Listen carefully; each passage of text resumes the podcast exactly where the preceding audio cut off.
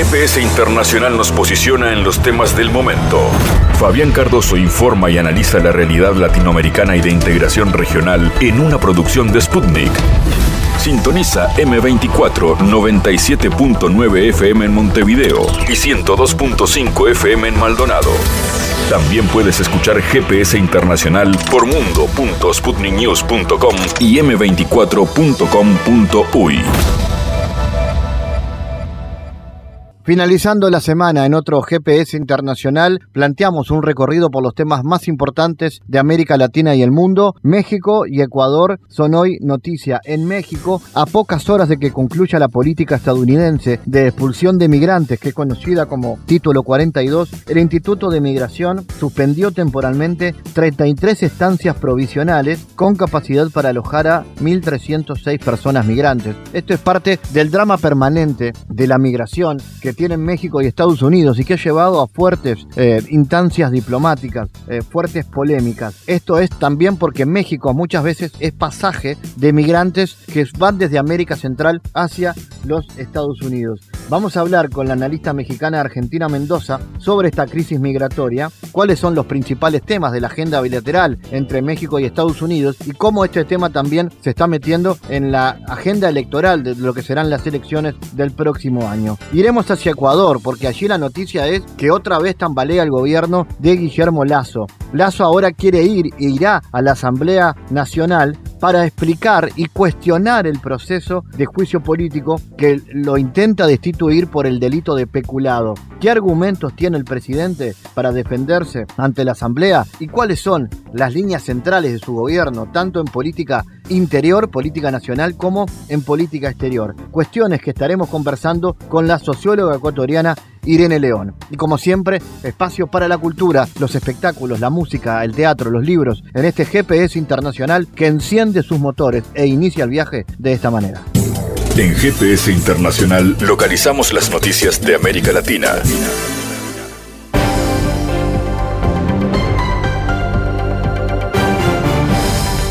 El presidente de Colombia, Gustavo Petro, celebró que por primera vez en muchísimo tiempo el país tuvo inflación negativa en alimentos. En diálogo con Sputnik, el economista Raúl Ávila dio la razón al mandatario, pero advirtió que el alza de los combustibles puede volver a aumentar los precios. El mandatario colombiano celebró una baja en la inflación de los alimentos registrada en el reporte de abril del Departamento Administrativo Nacional de Estadística. Aunque magro, el dato del cuarto mes del año marcó una variación de 0,02 con respecto a marzo por primera vez en muchísimo tiempo, logramos que la inflación de alimentos sea negativa en un mundo que tiene la inflación disparada en alimentos, lo cual significa que nuestra lucha contra el hambre comenzó a tener éxito, pronunció Petro. El mensaje del presidente disparó un debate público sobre si Colombia podría considerar seriamente que la inflación hubiera bajado. En diálogo con Sputnik, el economista y académico de la Universidad Nacional de Colombia, Raúl Ávila, consideró que Petro tiene razón al interpretar así el dato bajó un 0,2 con respecto al mes de marzo, entonces sí, es un dato que corrobora el mensaje del presidente de que la inflación está bajando. De todos modos, el experto advirtió que esa afirmación podría no ser 100% certera si se tienen en cuenta otras aristas detrás de la formación de precios. Las próximas semanas serán claves para definir el futuro político de Ecuador. El periodista y analista político Edison Pérez sostuvo ante Sputnik que la cercanía de la posible destitución del presidente Lazo mantiene expectante a todo el país y ha provocado divisiones en la interna de los partidos luego de que el Pleno de la Asamblea Nacional se posicionara a favor de avanzar con el juicio político contra el mandatario Guillermo Lazo por el supuesto delito de peculado, las próximas semanas definirán la continuidad del líder del movimiento Creo al frente del país. La suerte del presidente Lazo todavía está en vilo. Habrá que esperar una nueva sesión de la Asamblea Nacional, aseguró Sputnik el analista político y periodista Edison Pérez. La instancia parlamentaria tendrá lugar luego de que el 14 de mayo el Pleno de la Asamblea Nacional defina las nuevas autoridades, presidente del Parlamento, dos vicepresidentes, cuatro vocales y presidente de las comisiones del Consejo de Administración Legislativa, decisión que será sometida a votación entre los 137 asambleístas. Los tiempos están corriendo, insistió el experto. Pérez aclaró que el legislativo cuenta con varios días para convocar tanto al presidente Lazo como a los asambleístas para la continuación del juicio político. Ecuador está expectante sobre lo que suceda. Para destituir a Lazo se necesitan 92 votos a favor, equivalentes a dos tercios del Pleno de la Asamblea. Sin embargo, el presidente ecuatoriano podría recurrir a la muerte cruzada, una figura constitucional que permite al Ejecutivo disolver el legislativo y convocar a elecciones adelantadas. Lazo está habilitado para aplicar este recurso, aunque transcurra un juicio político en su contra. En un comunicado dado a conocer este miércoles, 10 de mayo, por el despacho de abogados Coelho Trejo y Asociados del litigante Javier Coelho Trejo, se indicó que un juez federal mexicano ordenó a la Fiscalía General de la República investigar al subsecretario de Prevención y Promoción de la Salud de la Secretaría de Salud Federal, Hugo López Jatel, y otros funcionarios por no cumplir con su deber de velar por el cuidado de los ciudadanos durante la emergencia sanitaria extendida en el país latinoamericano y el mundo en sus puntos más graves entre 2020 y 2021. De acuerdo al despacho, los funcionarios de la dependencia federal no cumplieron con sus obligaciones, teniendo un resultado material desastroso que ocasionó la muerte de miles de mexicanos durante la pandemia del coronavirus. En ese sentido, el despacho, que representa a la familia del ciudadano Felipe Jiménez Pérez, quien falleció a causa del virus, explicó que inicialmente se rechazó investigar su muerte al considerar que no se cometió un delito, decisión que fue impugnada por los familiares de la víctima. Ahora, explica el comunicado, el juez Arturo Medel ha derogado esta solución, por lo que se ha abierto una carpeta de investigación contra López Gatelli y otros colaboradores por su actuación durante la pandemia. El presidente de Brasil, Luis Ignacio Lula da Silva, ordenó este 10 de mayo la retirada de las vallas metálicas que protegían el recinto del Palacio de Planalto desde hace 10 años. Brasil no necesita estar rodeado de vallas, hay que dejarlo libre, la democracia no exige muros, no necesita muros, afirmó Lula al supervisar los trabajos de retirada. Las vallas fueron colocadas frente al Palacio Presidencial por motivos de seguridad en 2013, durante el gobierno de Dilma Rousseff.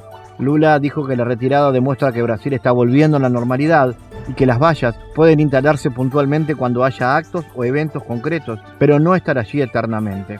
Respecto a los ataques golpistas del 8 de enero, protagonizados por bolsonaristas radicales que invadieron este y otros edificios públicos, Lula confió en que a partir de ahora el sistema de seguridad no será negligente como en esa oportunidad.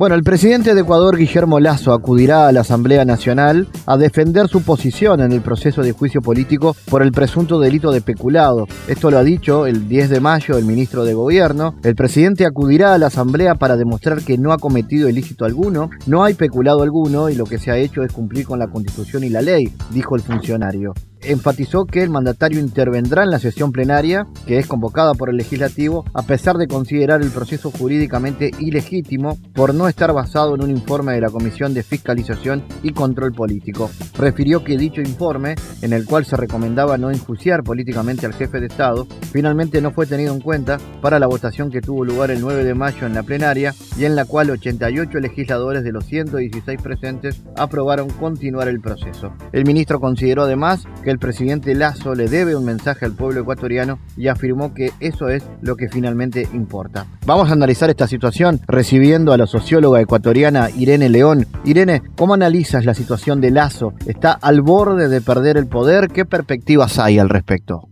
Hola, eh, qué gusto estar en tu programa. Saludos a la audiencia. Mira, en el país se considera que Lazo es un presidente caído, no ahora, sino ya hace bastante tiempo, digamos. Eso por la baja popularidad que tiene y que es una popularidad que va abajo del 10% y que según la casa que encuestadora hasta puede ir más, más bajo que eso. Entonces, también hay encuestas que han arrojado resultados que dicen que la mayoría, la mayoría de la población considera que debe irse y que el juicio político es eh, un buen mecanismo eh, para hacer justicia con, con el pueblo, con la población en general. Entonces, eh, en ese sentido, podríamos considerar que sí, que, el presidente no tiene mucho por venir. El juicio político que está en curso hasta aquí eh, ha sido ratificado en toda la legalidad, la constitucionalidad, en todas las etapas que tiene que seguir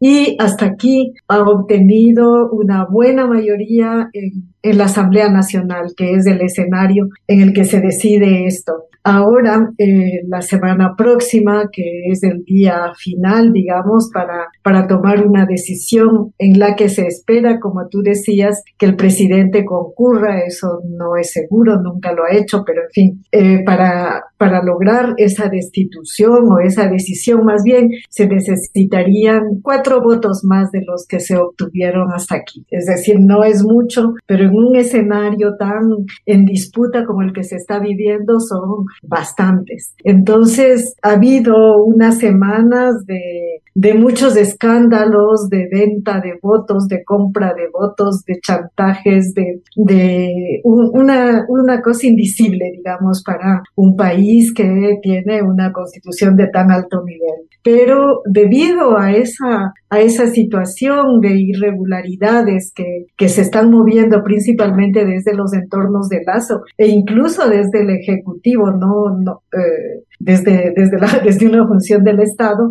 hay mucha incertidumbre todavía sobre el resultado de la decisión final en la Asamblea Nacional por esta situación de compra de votos y demás y demás presiones. Pero además de eso, el mismo el, este domingo, digamos próximo, hay un cambio de autoridades en la Asamblea Nacional. Cada dos años se cambian todas las autoridades máximas, la presidencia, las dos vicepresidencias, el Consejo de Administración Legislativa, en fin, hay estas legisla estas este cambio de autoridades. Entonces hay elecciones en la Asamblea Nacional en los mismos días en, las, en los que tiene que tomar esta decisión sobre el futuro del presidente. Entonces se están moviendo muchas situaciones. Ahí hay el bloque mayoritario, que es el bloque de la, de la Revolución Ciudadana, que se llama UNES, Unión por la Esperanza, que fue el, el membrete electoral, eh, se ha mantenido íntegro, intacto. Son 47 asambleístas que,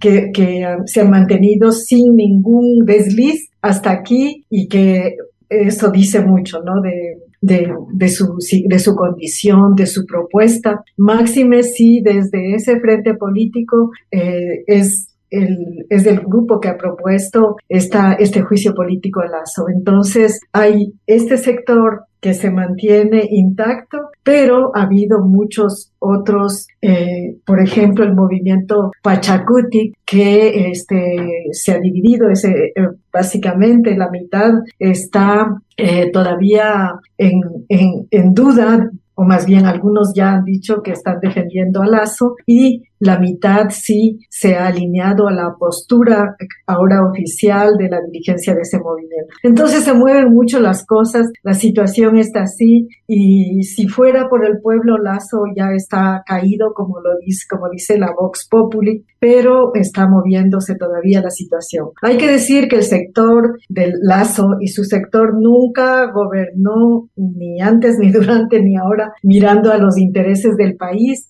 sino a la consolidación de un proyecto de intereses, eh, principalmente a un sector de la banca, al sector bancario en general, pero especialmente a uno que ahora se evidencia que es un sector coaligado con negocios ilícitos y, y, demás, y otros escándalos que han salido a la luz y que fueron uno de los motivadores de este juicio político. Así que tenemos por un lado una, una movilización de propuesta en la Asamblea Nacional para volver el país a la institucionalidad y por otro lado este sector de intereses que está en el poder y que está dispuesto a todo para seguir con su proyecto privado. ¿Cuál es el, el, legado, la marca del gobierno de Lazo? ¿Estamos ante claramente un modelo neoliberal en lo económico y también en lo político y social? Absolutamente, es un neoliberalismo intensivo, radical, el que se, aplica, se está aplicando en el país, en contradicción con, su constitución, que es una constitución progresista y, y de, incluso considerada como una de las más avanzadas del mundo. Pero aquí hay un retorno deliberado a la crisis, es decir,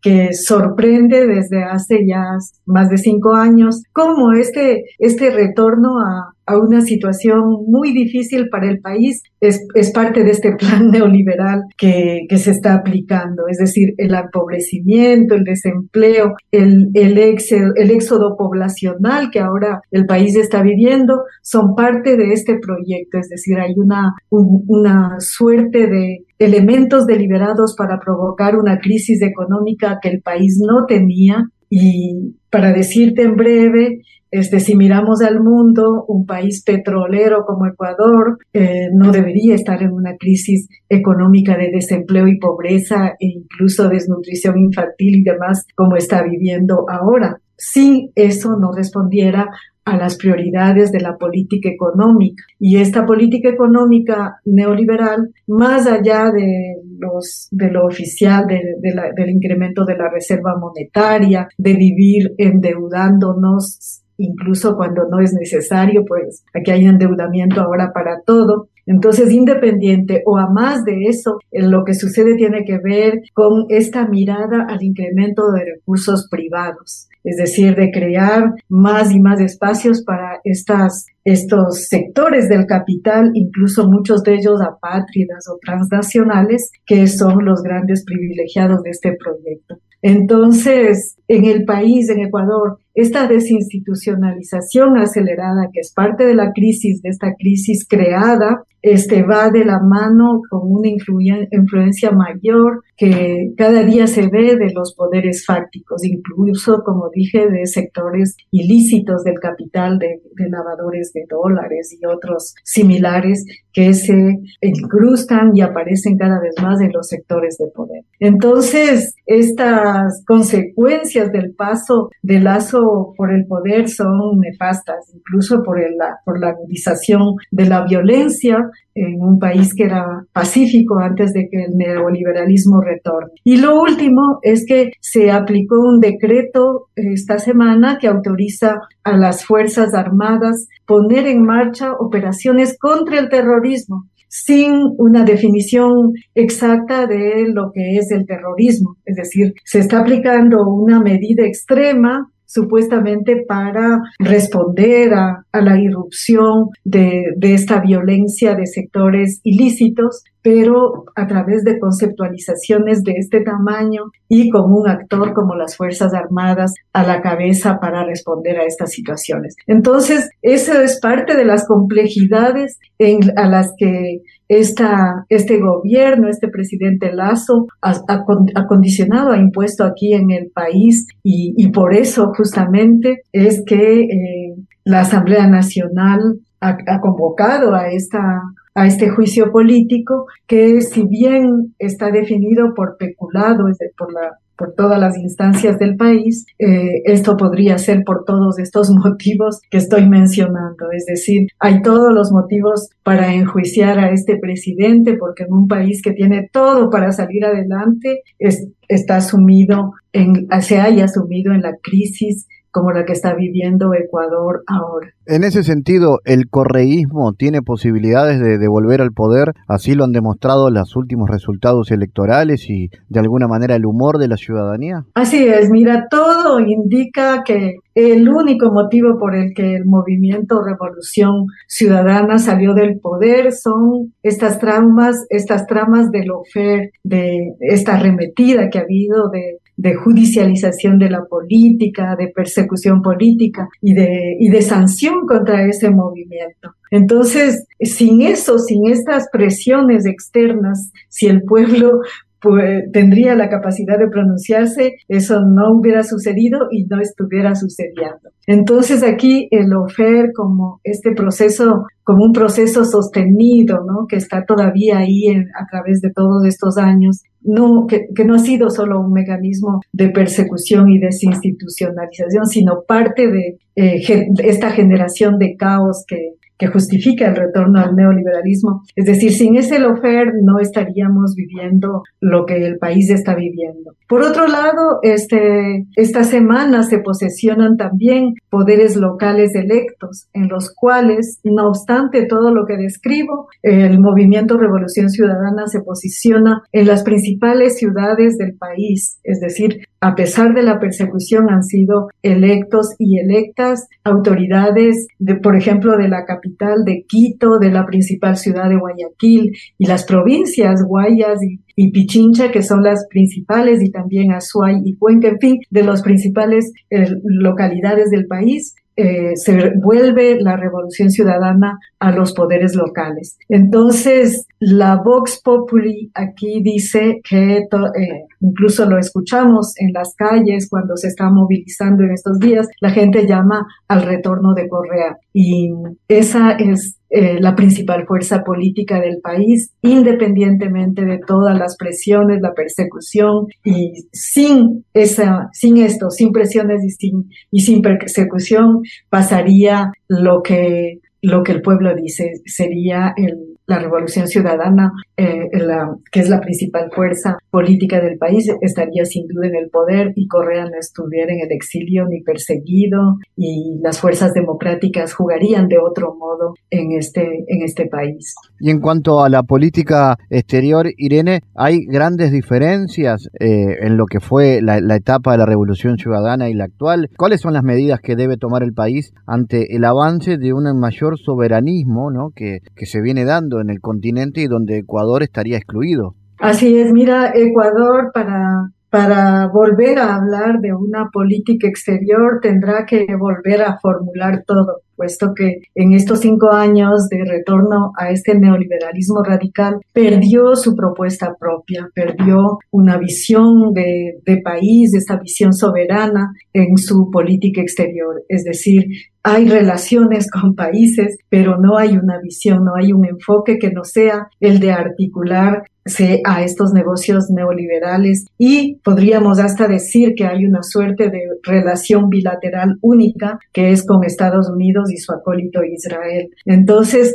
para cambiar esta situación de incluso neocolonialismo que está viviendo el país, puesto que firmó eh, el Senado estadounidense un acuerdo de cooperación para Ecuador. Se llama acuerdo, pero es una política unilateral para aplicar extraterritorialmente desde Estados Unidos hasta acá. Entonces, para volver a tener una política exterior soberana, habrá que volver a retomar todo desde los principios de soberanía, retornar con propuesta propia a los escenarios multilaterales, retornar con agenda propia a, a los escenarios de integración regional latinoamericana y a las iniciativas del sur que están con mucha potencia posicionándose en el mundo. Es decir, eh, habrá que volver a colocar el país en el escenario de la soberanía andina, latinoamericana, del sur, en fin, habrá que volver a, a trabajar todo esto.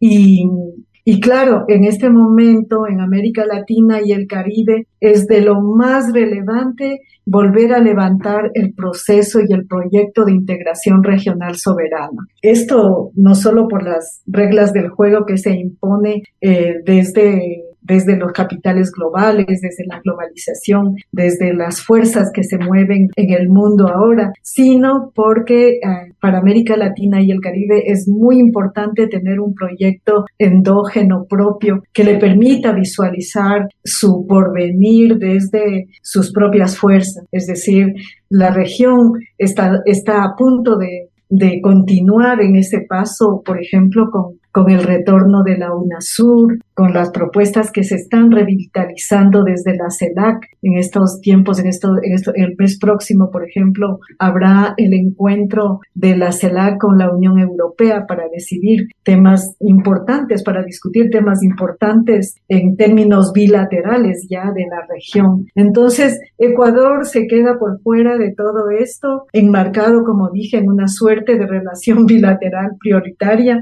y y no, para poder continuar siendo país tendrá que volver a la OPEP a trabajar con los países productores de petróleo. En fin, habrá que trabajar muy fuerte en una reinserción del país en la región y en el mundo y sobre todo en retomar su propuesta de política exterior, de política internacional soberana. Irene León, gracias por estar en GPS Internacional. Gracias por la entrevista. Un saludo cordial. Analizamos los temas en GPS Internacional. Mañana este, voy a tener una llamada, una videoconferencia con el presidente Biden.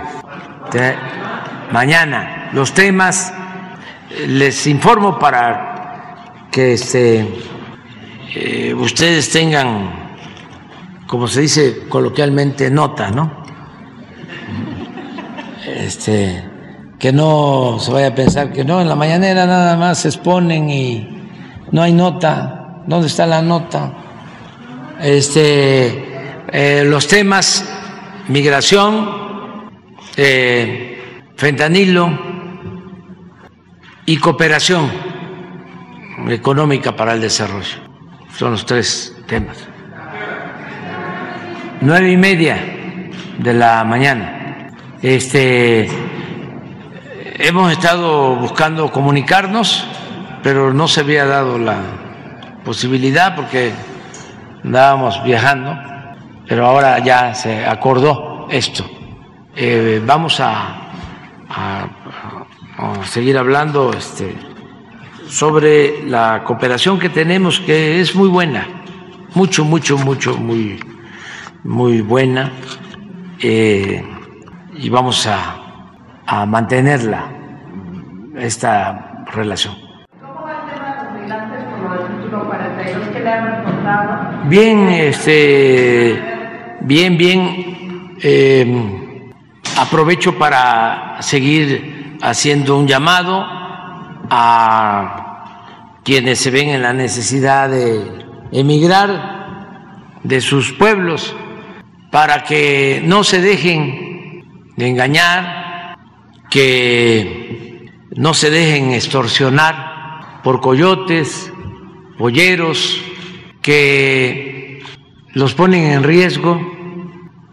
Hay eh, un mecanismo que pueden ellos eh, utilizar, no tienen que pagar nada, los seis, ocho mil dólares que les cobran, es nada más ir a un consulado, a una embajada de Estados Unidos en los países de Centroamérica, del Caribe, se ha hecho el compromiso con el gobierno de Estados Unidos de que van a tener módulos de atención, se hace la solicitud de que se quiere llegar a Estados Unidos por la razón que se exprese, por trabajo o por violencia, se llena un trámite, se hace un trámite y ya se está dando respuestas, se están dando permisos y no hace falta hacer la travesía por eh, México. Decirles que hay ese mecanismo, porque muchos escuchan la mañanera, muchos están pendientes y es importante que sepan, esto no existía antes. Antes nada más era echarse a andar porque no había otra posibilidad. Ahora ya se logró que Estados Unidos entregue una cantidad suficiente de permisos, de visas, y sí puede llevar algún tiempo el trámite, pero es más seguro. Y nosotros estamos eh, insistiendo y participando en este plan, ayudando al gobierno de Estados Unidos y también haciéndole la respetuosa sugerencia de que no se burocratice este mecanismo, que no tarden mucho tiempo en darles eh, el permiso, la visa, pero ya está abierto este conducto. Estamos hablando para Nicaragua, Guatemala, Honduras, El Salvador, Venezuela, Colombia, varios países. Entonces, eh, es importante que se sepa. Y los migrantes que ya están en nuestro territorio, también que tengan la información que si eh, van a hacer este trámite desde México, no procede, tienen que hacerlo en sus lugares de origen. Y ya los que están aquí eh, decirles que los vamos a, a proteger, a cuidar, los que están con nosotros.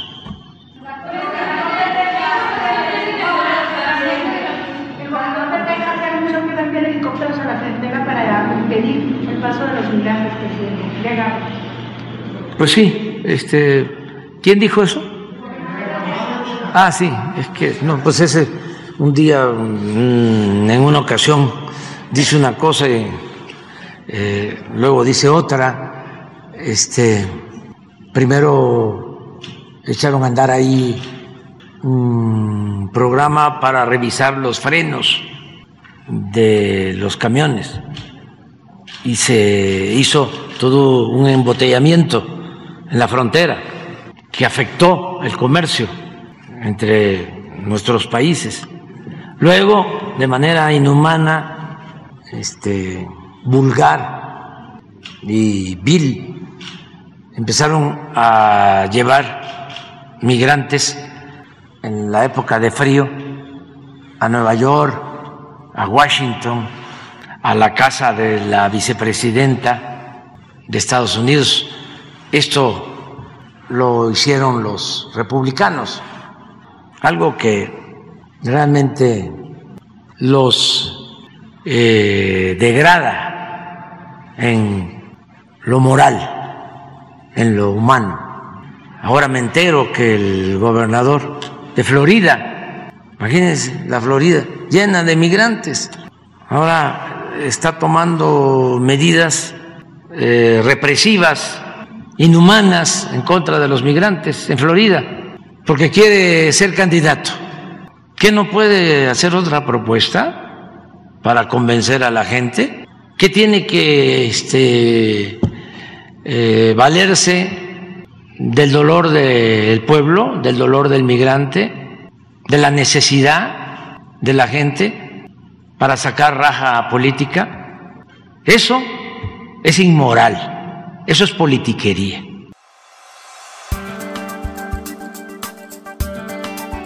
A pocas horas de que concluya la política estadounidense de expulsión de migrantes, conocida como Título 42, el Instituto Nacional de Migración mexicano suspendió temporalmente 33 estancias provisionales con capacidad para alojar a 1.306 personas migrantes. De acuerdo con un comunicado publicado por la dependencia federal, la suspensión se llevará a cabo mientras la Comisión Nacional de Derechos Humanos concluye la visita de supervisión a las instalaciones y rinde el informe especial sobre la situación de las estaciones migrantes y los flujos migratorios.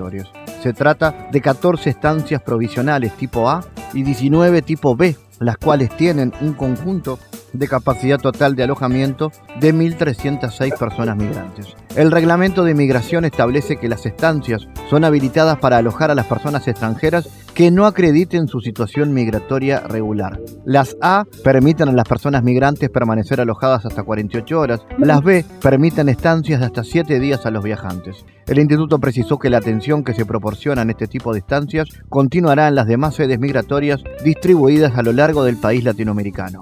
Para hablar más sobre esto, así como de la coyuntura política en el país, estamos en contacto con la analista mexicana Argentina Mendoza. Argentina, ¿cómo analizas la situación de la crisis migratoria que afecta a la frontera entre México y Estados Unidos y cuáles son las causas y cómo analizas la cooperación transfronteriza que existe al respecto hoy? Hola, ¿qué tal? Bien, eh, pues un poco esta situación se veía venir después de lo que ocurrió en Chihuahua, en el Estado de México, en, en la frontera, donde tuvo lugar este incidente que costó la vida a más de 30 migrantes. Fue un evento que marcó un antes y un después en la política migratoria de, Estados, de, de los Estados Unidos mexicanos. Este país eh, que desarrolló una infraestructura para recibir y dar asilo temporal a migrantes que ingresan a nuestro país de tal forma que esta situación ha obligado a replantearse el esquema de trabajo, pero también ha tenido un significado relevante en cuanto a las investigaciones que se han realizado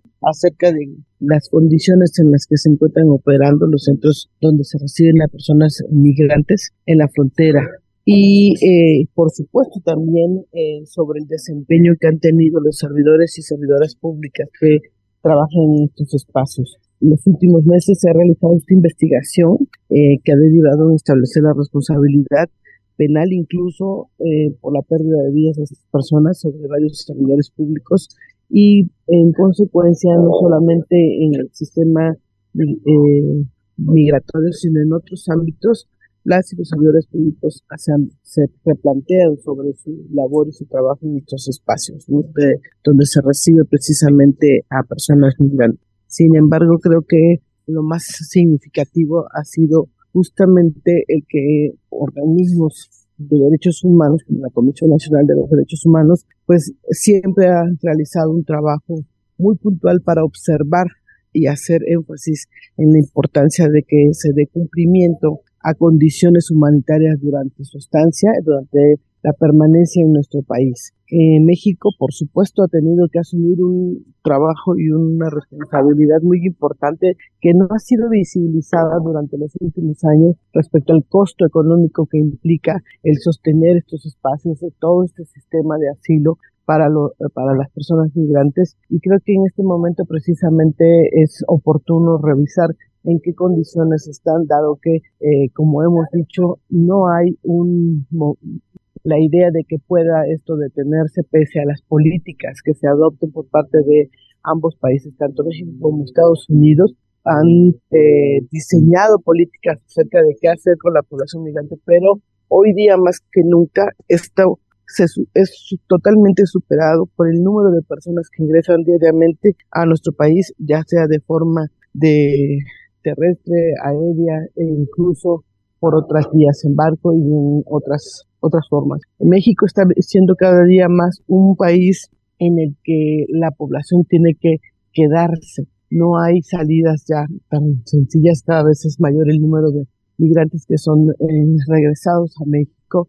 Y al concluir esta política, eh, México tendrá que adoptar una actitud más decidida sobre qué hacer. Sin embargo, creemos y objetivamente que cualquiera que sea la política que México adopte va a traer siempre una situación de inconformidad por parte de la población migrante que cada vez eh, pues demanda mayores condiciones para su tránsito incluso permanencia con el objetivo de llegar a Estados Unidos. Pero pues sabemos que la política de Estados Unidos es cada vez de eh, controlar más el flujo hacia este país. Esto eh, no ha significado un mayor pacto en la política nacional, no ha significado una discusión en pleno en México. Eh, hay temas en los que digamos que el país se encuentra bastante ocupado en temas de economía, en temas de, de, de, prepararse, de prepararse frente a los próximos procesos electorales más relevantes que tenemos en el país, que son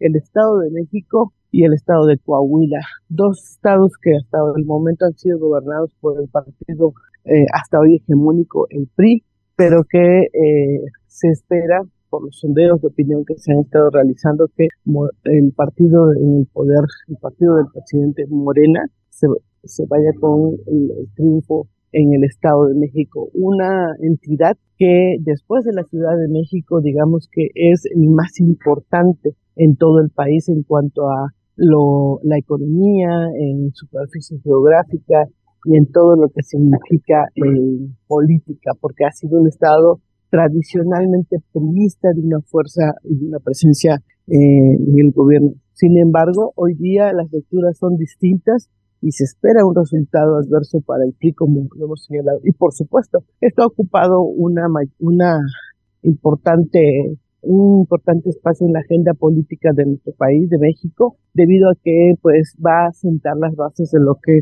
ocurrirá en las próximas elecciones presidenciales, en las que hoy día todo se ve menos claro de lo que se veía hasta hace unos meses. Un poco disminuida la presencia de la jefa de gobierno eh, como candidata, eh, un poco más posicionado el, el secretario de gobernación Augusto, un, personaje muy cercano al presidente, y por supuesto la permanencia de Marcelo Ebrard como uno de los fuertes aspirantes a la presidencia de la República y que también eh, destaca que es el que más visiblemente es apoyado por algunos sectores conservadores en, dentro del país y también que es identificado como el que más alianzas puede tener o puede sostener con algunos personajes y grupos de, la, de, otros partidos como el PRI y, incluso el propio PAN. es el menos mal visto.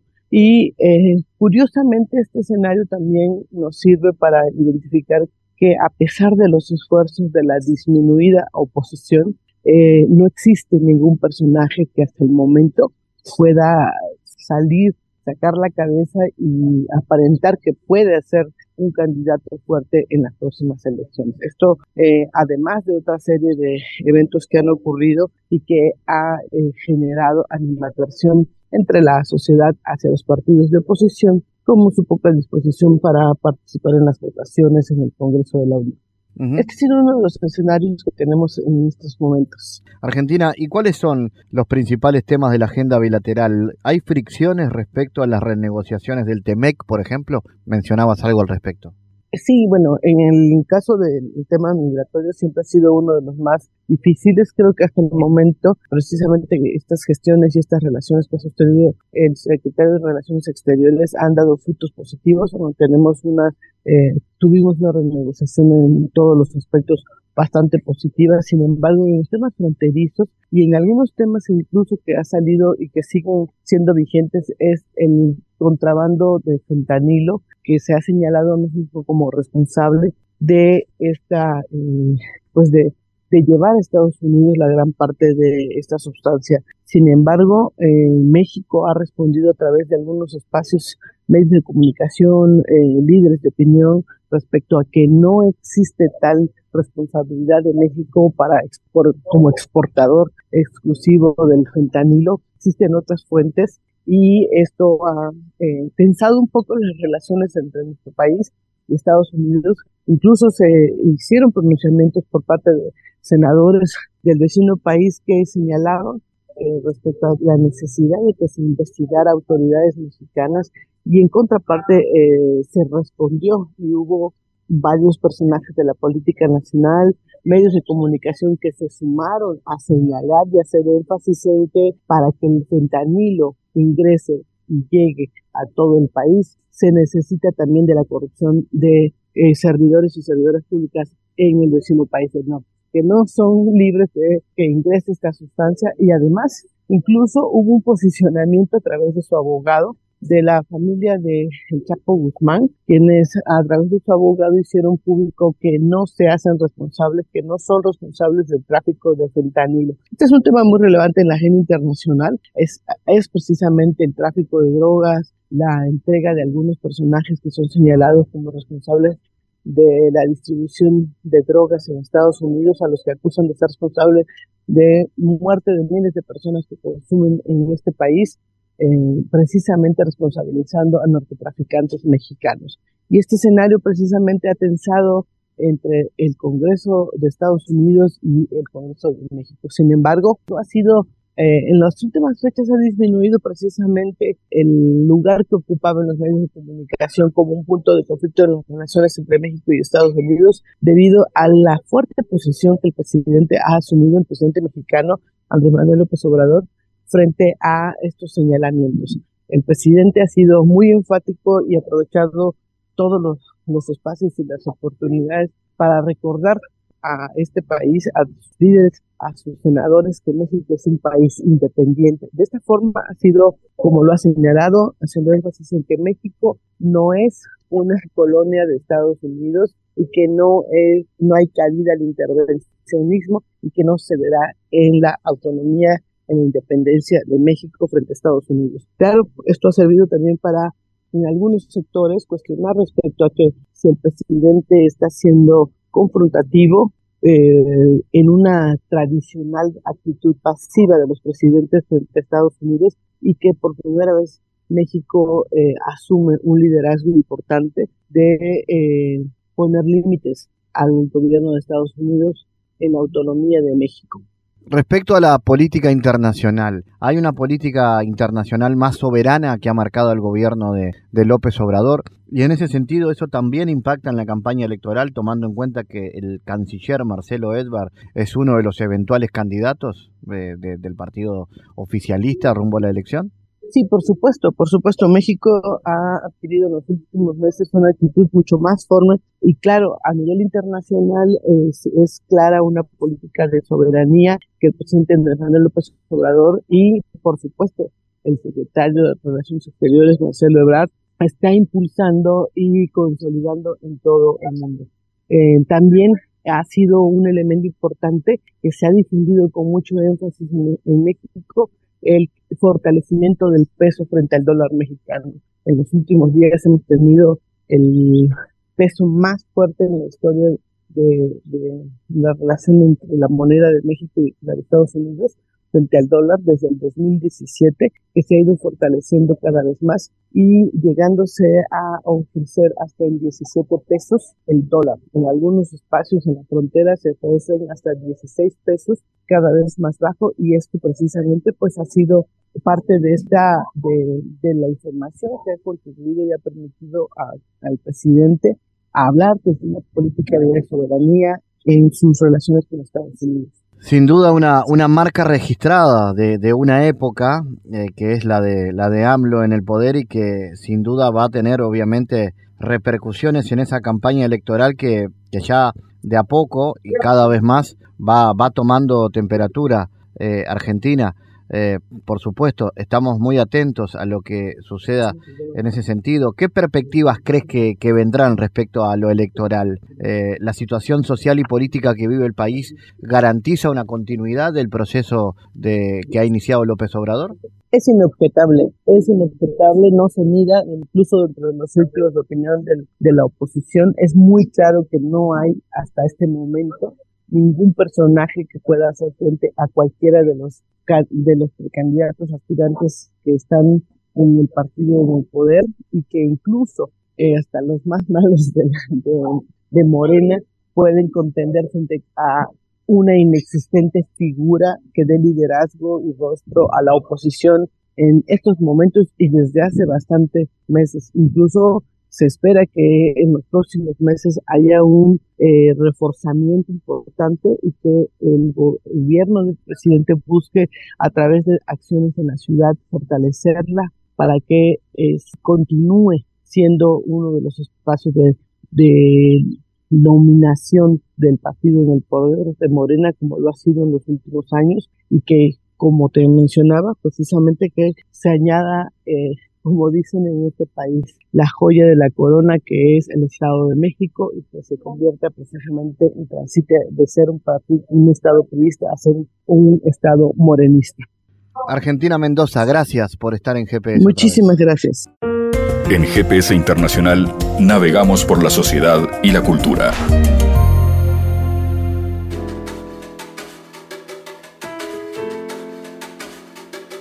Bueno, este fin de semana de 13 y 14 de mayo se realiza en Montevideo la Bandoneón Fest. Durante 30 meses en la Escuela del Bandoneón se enseñó gratuitamente la interpretación del instrumento a menores de 35 años. Sedes de Maldonado, Montevideo, Río Negro y Tacuarembó reunieron decenas de niños y jóvenes que estudiaron con un método creado por el maestro Raúl Jaurena. Vamos a ver de qué se trata, porque Montevideo es la ocasión para festejar, por eso es el Bandoneón Fest. Zulma Suárez es una de las directoras de la Fundación Cienarte y es además coordinadora de toda esta experiencia del Bandoneón Fest. Y le quiero preguntar a Zulma de qué se trata y qué tal fue la experiencia. Bien, ¿qué tal? Buenos días, ¿cómo estás? Perfecto, te cuento un poco. Este proyecto viene de, larga data, de dos años y medio de, de estar concretándose y este este proyecto se trata de incentivar eh, en nuestra cultura el mantenimiento de lo que es el bandoneón como este símbolo del tango, patrimonio y patrimonio de la, de la humanidad. Bueno, lo que se mm, realizó con este proyecto fue abordar las áreas de la enseñanza, tanto del bandoneón como de la lutería del bandoneón durante todo este tiempo, en esas distintas sedes que habías nombrado y que la idea era que fuera una enseñanza descentralizada del instrumento en todas sus facetas, digamos, de cómo se arregla y también de cómo se estudia, se instrumento, cómo se toca y demás, tanto individualmente como en conjunto. Y este, también, bueno, generar un diagnóstico de, de en qué situaciones se encuentra Uruguay respecto a este instrumento, o sea, quiénes eh, y cuántas personas estaban eh, teniendo un instrumento en sus casas y quiénes y cuántas personas lo estaban realmente usando como músicos o como, ya sea como por un hobby o como músico profesional. Para eso se hizo un, inventario de eh, el instrumento a cargo de la Comisión del Patrimonio. Y este también otra de las líneas de, este proyecto fue la puesta en valor, es decir, el reconocimiento de los artistas que han estado construyendo cultura con los instrumentos desde hace tantos años y bueno, para eso se han realizado una serie de instancias para hacer esos reconocimientos y mostrar lo que nuestros alumnos también han estado aprendiendo en este tiempo. ¿Cómo es el vínculo con el bandoneón? Un instrumento que obviamente uno vincula rápidamente al tango pero que por desconocimiento digo, te pregunto, puede tener también otros usos en otros sonidos. ¿Cómo es el vínculo del, del Uruguay con el bandoneón? Exacto, sí. Mayoritariamente lo que uno piensa primero cuando, cuando ve un bandoneón es justamente vincularlo al tango y por eso es que, que en definitiva capaz que es lo que uno más escucha. Pero sí es cierto que también hay eh, distintos estilos de música que eh, con los cuales el bandoneón se lleva muy bien y que en Uruguay han, ya han habido algunos, este,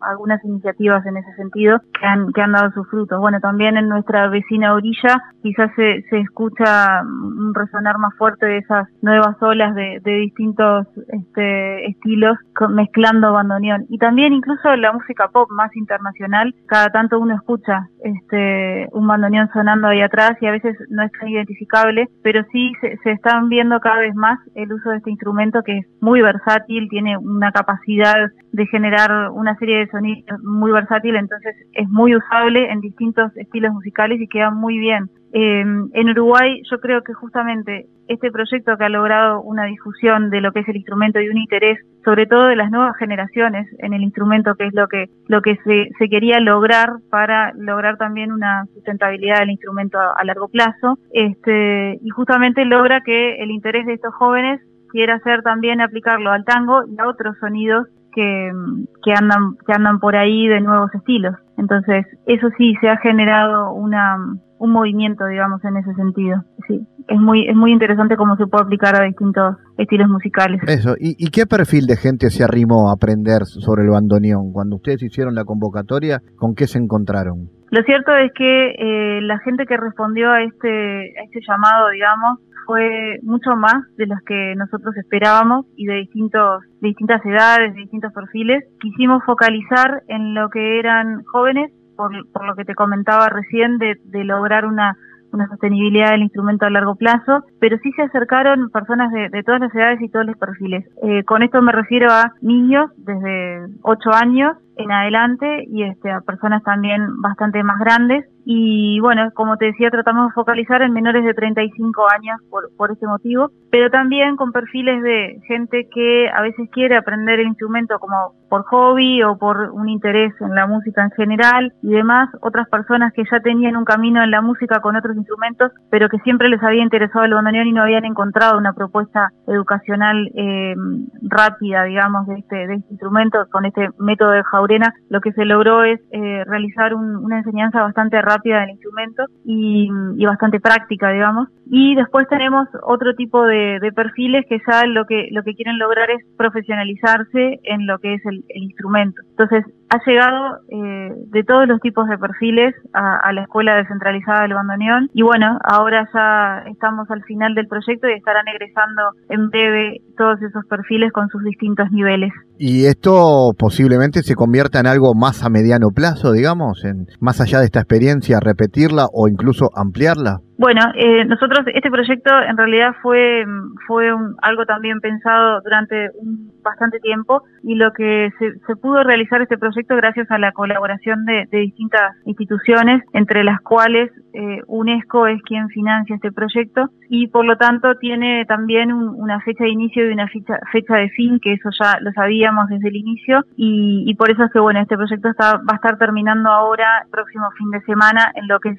las actividades de enseñanza y de, del bandoneón y de la lutería y el inventario y demás. Pero sí lo que lo que se logró es que eh, durante todo este tiempo se ha realizado en colaboración con las intendencias de los distintos departamentos y este y con otras instituciones de enseñanza una serie de acuerdos como para que se continúe la enseñanza del bandoneón en las instituciones de cultura de cada una de las intendencias. Porque justamente, como bien decís, la idea es que esto continúe y este y la idea es que continúe en un ámbito más formal, digamos. Entonces, por lo tanto, tanto en las intendencias de Maldonado, de Montevideo, de Río Negro y de Tacuarembó, y estimamos que también en Colonia, esto pueda continuar como clases eh, formalizadas del instrumento a través de los de los municipales de cultura de cada una de esas intendencias y también en la UTU de Montevideo eh, continuaría, va a continuar ya, ya está ese curso establecido, eh, el curso de la lutería del bandoneón, que lutería es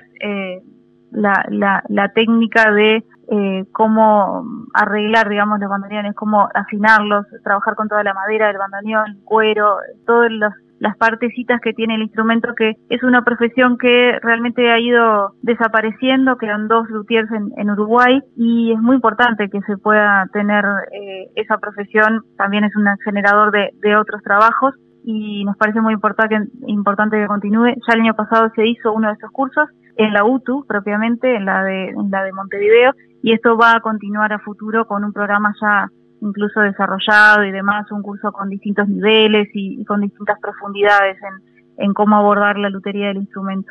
Entonces sí, eh, la idea es que eso continúe a través de los caminos más formales, digamos. Lo que, lo que se hizo con este proyecto fue dar un empujón inicial para que esto continúe. Hablemos entonces de lo que pasa el sábado. ¿Cómo va a ser este festejo? Bien, el sábado tenemos una serie de actividades durante durante todo el día, te diría. Este, lo primero es eh, de cara al público que van a haber algunas intervenciones de nuestros estudiantes de bandoneón en distintas en distintos lugares de, de Montevideo. Entre ellos va a ser 11.30 de la mañana el intercambiador Belloni, que se van a presentar eh, estudiantes de la escuela. A las 13 horas en el mercado del puerto va a haber eh, otros estudiantes también presentándose y a las 17 horas eh, van a estar en la plaza Terminal Goes también haciendo sus, sus presentaciones, sus temas. Durante la noche, a las 20.30, tenemos un evento en la sala Bas Ferreira que ahí este, se van a hacer una serie de de, este, de, actos de eh, entrega de diplomas a los estudiantes eh, egresados. Se va a entregar los premios de un concurso literario que se hizo, que se llama El Bandoneón y su Mundo. Eh, van a haber autoridades ahí entregando estos reconocimientos y también van a actuar, obviamente, los estudiantes con todo su, su aprendizaje y los profesores de la Escuela del Bandoneón. Vamos a tener la participación especial del maestro Mijail Shalev, que es este, el director musical de todo lo que es la este, este proyecto y que está viniendo desde Canadá en esta instancia para este, deleitarnos también con, con su música. Y bueno, la entrada es libre en todas estas actividades. También el domingo vamos a tener otras actividades en la explanada de la universidad, donde también van a estar tocando los estudiantes a las 12 del mediodía. Y ahí vamos a tener también algunos artistas invitados, este, como eh, las bandoneonas, eh, Leonel Gaso y su cuarteto, Milonga de Avalancha Tanguera, así que vamos a vamos a tener varios este varios eh, grandes actuaciones musicales que, se van a estar dando allí y también vamos a tener una muestra de la lutería del, del bandoneón ahí mismo en la explanada de la universidad para que la gente conozca de qué se trata esto. Excelente, entonces la invitación es para los vecinos de Montevideo de, diferentes zonas, digamos, que quieran sumarse a esta a este festejo del bandoneón. Exacto, sí, eh, ya que lo comentás, este, es bueno destacarlo que este proyecto intentó ser en todo momento bien descentralizado y tomar en cuenta a todos los departamentos y por eso fue que se eh, hicieron esas sedes de enseñanza, como verás, en distintos puntos del país para cubrir zonas geográficas y bueno, tratar de de cubrir a todo el país. Y de hecho, este, anteriormente se hicieron otras, eh, otras este, intervenciones de este tipo en las ciudades y se hizo, la última fue en Fraiventos, el año pasado se hizo una, una intervención similar en distintos lugares de la, de la ciudad, como para que la gente también fuera este, tomando contacto con lo que son eh, los estudiantes y lo que han ido logrando, cómo ha sido el avance y demás. Y bueno, esta, esta instancia se hace en Montevideo ahora como cierre final, digamos, del proyecto, pero sí se, se ha considerado expandir esto a todo el país porque nos parece que es lo más eh, interesante también llegar a todos los lugares. Y contame brevemente, Zulma, ¿qué otras cosas anda, en qué otras cosas anda la Fundación Cienarte hoy? Bien, Fundación Cienarte se ha encargado desde el 2003 hasta ahora en, en, trabajar en dos líneas de acción prácticamente, que son las áreas de la robótica y el área de la enseñanza del estilo del tango a través de una orquesta escuela que se llama De esta orilla y que también de esta orilla va a estar justamente el domingo acompañando a esta esta Abandonian Fest. Y, y bueno, en las áreas de robótica, lo cierto es que se ha crecido muchísimo, interviniendo en distintos lugares de, del país, eh, con la enseñanza a través de un acuerdo con la Facultad de Ingeniería que este, se realiza la enseñanza de lo que es la robótica, eh, muchos niños van a aprender ahí, se hizo también un acuerdo con el INAU para que los niños de ahí puedan este, participar en estas jornadas. Y este y bueno eso ha venido creciendo cada vez se, están cubriendo mayor cantidad de alumnos. Este año se estima cubrir unos 1.200 alumnos y sinceramente es un gran desafío para nosotros y ha sido de gran eh, eh, de, que hemos recogido grandes frutos con esta experiencia también porque realmente los, los jóvenes que participan allí se van con muchas satisfacciones y con su primer contacto con lo que es la tecnología de la robótica. Eso los hace después eh, tomar un interés por ese lado y, y, bueno, seguir progresando en sus carreras o elegir una carrera que se adapte mejor a lo que son sus gustos, ¿no? Entonces, por ese lado nos parece que también eh, es muy bueno el, el, el, resultado que se está teniendo con esa área. Y por el otro, el, la otra área es eh, la enseñanza del, estilo del tango. Y allí lo que se hace es con una orquesta escuela que, toma toda una serie de instrumentos como el piano, el violín, este, la guitarra, gente que canta, bandoneón por supuesto, este, bueno, una serie de instrumentos eh, con trabajo, demás. Todos esos instrumentos son enseñados en el estilo tanguero y este, algunos ya vienen con algún conocimiento, pero no de este estilo. Entonces lo que se hace en la escuela es enseñarles cómo se toca este estilo tan propio de, de nuestro Río de la Plata para no perderlo y para continuar con esta, con esta este, cultura nuestra, ¿no? Así que bueno, ahí también se, se hay alrededor de 25 alumnos por año y se hace un curso de unos dos años para que tengan eh, un egreso ya, ya con el estilo aprendido, digamos. después ellos también hacen algunas intervenciones, tocan en algunos lugares como para ir eh, teniendo esta experiencia y de allí han salido este, unos cuantos unos cuantos artistas. Zulma, felicitaciones por el trabajo y gracias por estar en GPS. Por favor, gracias a ustedes por el tiempo y bueno, los esperamos entonces. Gracias a todos. El mundo en GPS Internacional. En Diálogos Geopolíticos analizamos diversos asuntos que atañen a la política mundial, desde el abordaje de los ámbitos multilaterales de articulación política a nivel global hasta las cualidades y los propósitos de las configuraciones regionales, tanto en América Latina así como en otras regiones. Nuestro objetivo es poner foco a una gran diversidad de temas que atañen a la geopolítica en el mundo contemporáneo. Para eso vamos a recibir a Santiago Caetano, aquí en GPS. Bienvenido, Santiago. ¿Cómo te va, Fabián? En esta columna nos referiremos al modelo de desarrollo propuesto por Carlota Pérez en torno a la significación de los recursos naturales en relación con los avances científicos y tecnológicos de los últimos años, a partir de los cambios promovidos por la corriente revolución científico-técnica a nivel mundial. Esta autora plantea que los sectores vinculados a la explotación de recursos naturales, que antes eran considerados poco dinámicos y justificantes del rezago productivo de la región, hoy plantean oportunidades específicas para la dinamización del desarrollo en América Latina. ¿Cuáles son los impactos de la revolución científico-técnica en los procesos productivos y qué implicaciones tiene esto para las materias primas, Santiago? Los cambios productivos de los últimos años han vuelto anacrónica la distinción entre actividad industrial, servicios y sector primario, con motivo de la naturaleza cada vez más multisectorial de la producción industrial.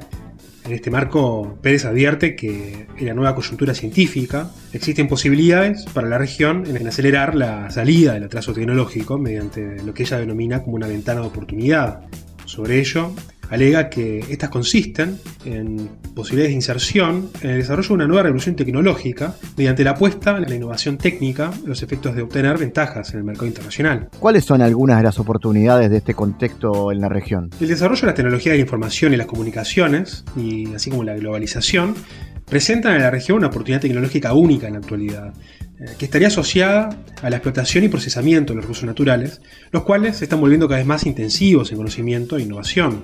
Las oportunidades de mercado ante el crecimiento sostenido de la demanda de alimentos y materiales, por ejemplo, del sudeste asiático, refieren a una intensificación de los productos basados en recursos naturales en la oferta exportable de los países latinoamericanos en contraposición a la consigna de las políticas de industrialización por sustitución de importaciones, el aprovechamiento de esta coyuntura no debería estar asignado por un alejamiento de las materias primas, sino, como establece Carlota Pérez, utilizarlas como plataforma de tecnologización, industrialización e innovación. Gracias Santiago por tu aporte a GPS Internacional. Gracias Fabián, hasta la próxima.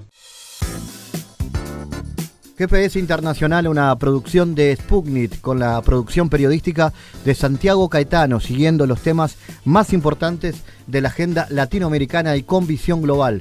Esta producción de Sputnik que se despide y que nos invita también a que nos sigan a través de las redes sociales. En Twitter somos GPS Inter y estamos también en Facebook, GPS Internacional.